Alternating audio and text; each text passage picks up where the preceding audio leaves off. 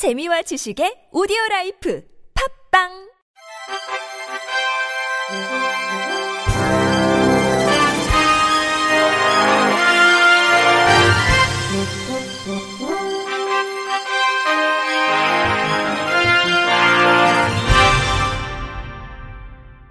청취자 여러분 안녕하십니까? 11월 첫째 주 주간 KBIC 뉴스입니다.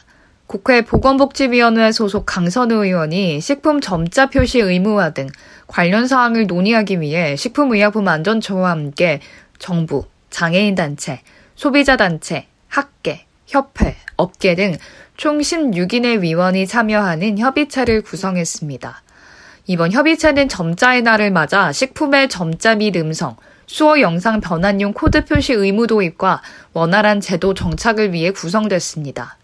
협의체 구성 이후 연내 계획된 1차 회의를 시작으로 점자 등 표시 대상 품목 범위, 표시 사항 및 표시 방법, 식품 포장 재질별 점자 표시 가능 여부 등 기술 수준 파악 등 식품 표시 광고법 개정 관련 세부 계획을 논의해 나갈 예정입니다.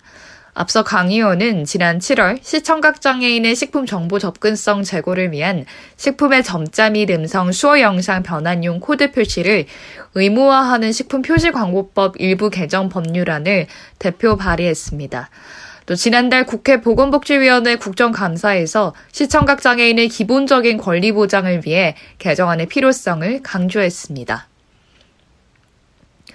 무인 민원 발급기의 시각장애인 접근성 강화를 위해 관계 부처와 협업해 음성 변환용 코드 서비스 제공이 가능토록 추진합니다. 앞서 국가인권위원회는 지난해 2월 무인 민원 발급기 민원 서류 발급 시 시각장애인 편의 미제공은 장애인에 대한 차별 행위라고 판단한 바 있습니다. 이에 보건복지부 장관과 행정안전부 장관에게 시각장애인이 무인 민원 발급기에서 주민등록 등본, 수급자 증명서, 장애인 증명서 등 민원 서류를 발급받고자 할 때 장애인이 아닌 사람과 동등하게 발급받을 수 있도록 음성 변환용 코드 서비스 등 정당한 편의시설을 제공할 것을 권고했습니다. 인권위는 권고가 완전히 이행돼 원활한 서비스가 제공되기 위해서는 예산 확보, 관계기관과의 협의, 시스템 개선 등의 노력이 필요한 바, 앞으로도 해당 권고에 대한 구체적인 이행 여부를 지속적으로 점검할 예정이라고 말했습니다. 올해 상반기 중앙 지방행정기관 지방교육청에서 잘못 지급한 뒤 환수한 공공재정 지급금이 모두 175억 원에 달하는 것으로 집계됐습니다.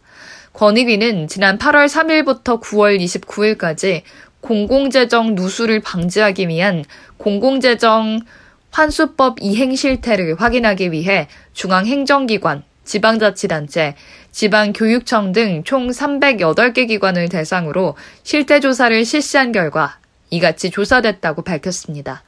올해 상반기 행정기관에서 이뤄진 총 환수 처분 금액은 175억 원이었고 제재 부과금 부과 금액은 29억 7천만 원이며 지급 중단 금액은 18억 2천만 원인 것으로 나타났습니다.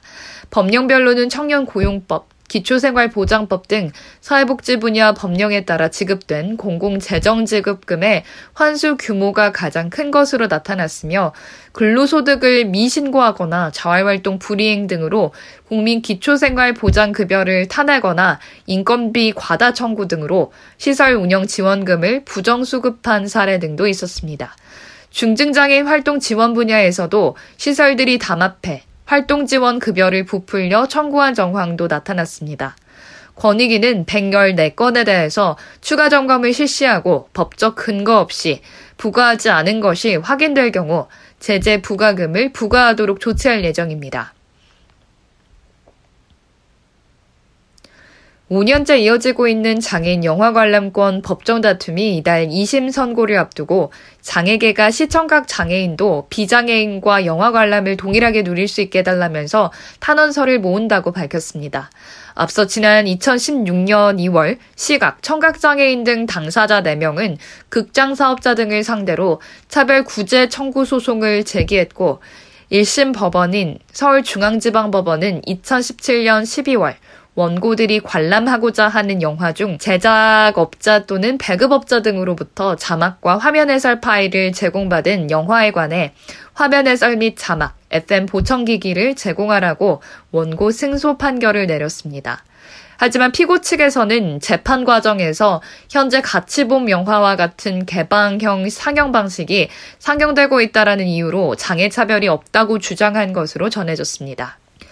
2심 선고를 앞두고 소속 연대단체인 장애우 권익문제연구소는 상영관을 별도로 지정해 개방형 방식으로 상영하는 것은 또다시 장애인을 분리의 역사 속으로 가두는 것이며 시대 흐름을 역행하는 것이라며 각자의 개인의 고유한 취향과 선택권이 존중돼야 하며 스스로 선택할 자유가 보장돼야 한다고 장애인의 영화 관람권 보장을 촉구했습니다.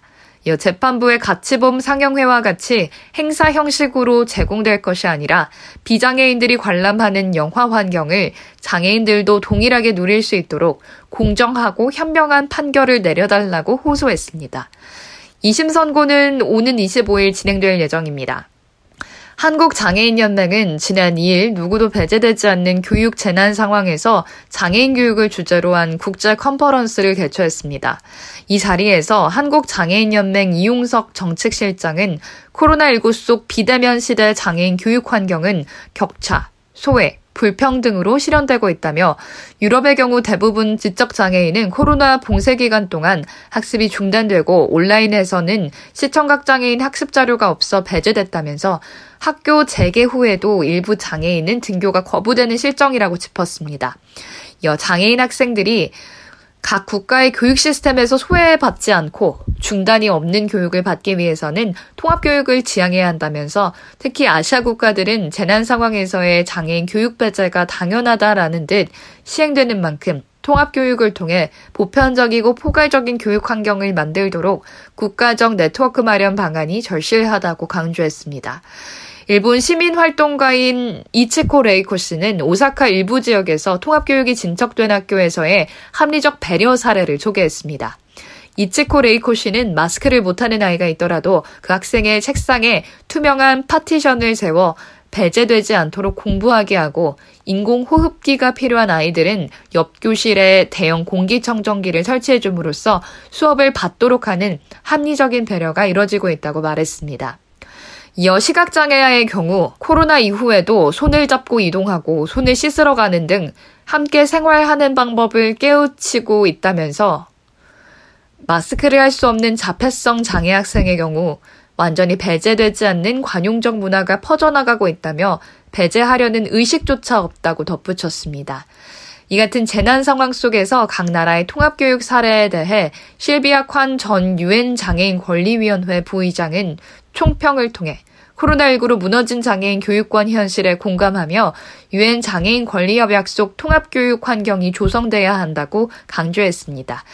이어 장애 학생은 일상적인 상호작용을 잃고 정신 건강에 점점 더 부정적인 영향을 끼치고 있다면서 과테말라 또한 점자 자료를 배포하고 수화 동영상을 녹화했지만 교육 수준 저하라는 결과를 초래했다면서 통합교육이 인권으로 성취될 수 있도록 물리적, 인적 자원과 지식 학습을 공유해야 한다고 목소리를 높였습니다. 문화재청이 촉각 점자가 적용된 경복궁 종합 안내판을 새롭게 선보였습니다. 촉각점자 경복궁 종합 안내판은 포스코 강판이 특수 공법을 기부하고 사회복지법인 실로암 시각장애인 복지회가 자문하는 등 민관이 협업한 적극 행정의 결실로 제작됐습니다. 안내판은 기존 안내판들을 재활용해 비용을 절감했는데 경복궁 내 노후화된 종합 안내판들의 기존 틀은 그대로 재활용하면서 그 위에 얇은 양각 처리 강판을 덧붙이는 포스코 강판의 특수공법으로 안내판 표면을 시범 개선했습니다. 이와 별도로 경복궁 관리소는 포스코 강판의 저전력 태양광 모듈을 사용한 조명을 시험 설치해 내년부터는 야간에도 안내판을 읽을 수 있도록 할 예정입니다. 한국장애인 고용안정협회가 오는 10일부터 26일까지 고용인식 개선 매니저 아카데미 skill-up 과정 2차 온라인 교육 수강생을 모집합니다. 이번 교육은 강사들의 요청에 따라 추가 개설된 강좌로 올해 아카데미 교육 중 수강생들이 가장 듣고 싶어 하는 과목들로만 모아서 교육을 진행할 예정입니다. 구체적으로 강사들의 강의 스킬 향상을 위한 효과적인 프레젠테이션 skill과 더불어 직장 내 장애인 인식 개선 강사들이 강의 현장에서 사용 중인 강의 PPT를 점검하고 피드백을 통해 강의력을 향상시킬 수 있는 참여 수업도 함께 병행할 계획입니다. 특히 강사의 온라인 홍보 스킬과 경쟁력 향상을 위해 페이스북, 네이버 블로그를 활용한 홍보 방법과 함께 유, 무료 디자인 플랫폼 활용법 및 저작권 분쟁 예방 등도 교육합니다. 기간은 다음 달 1일부터 3일까지 4일간이며 직장 내 장애인 인식 개선 강사 자격 취득자 중 역량 개발을 원하는 강사라면 누구나 지원 가능합니다. 이상으로 11월 첫째 주 주간 KBIC 뉴스를 마칩니다. 지금까지 제작의 이창훈, 진행의 유정진이었습니다. 고맙습니다. KBIC.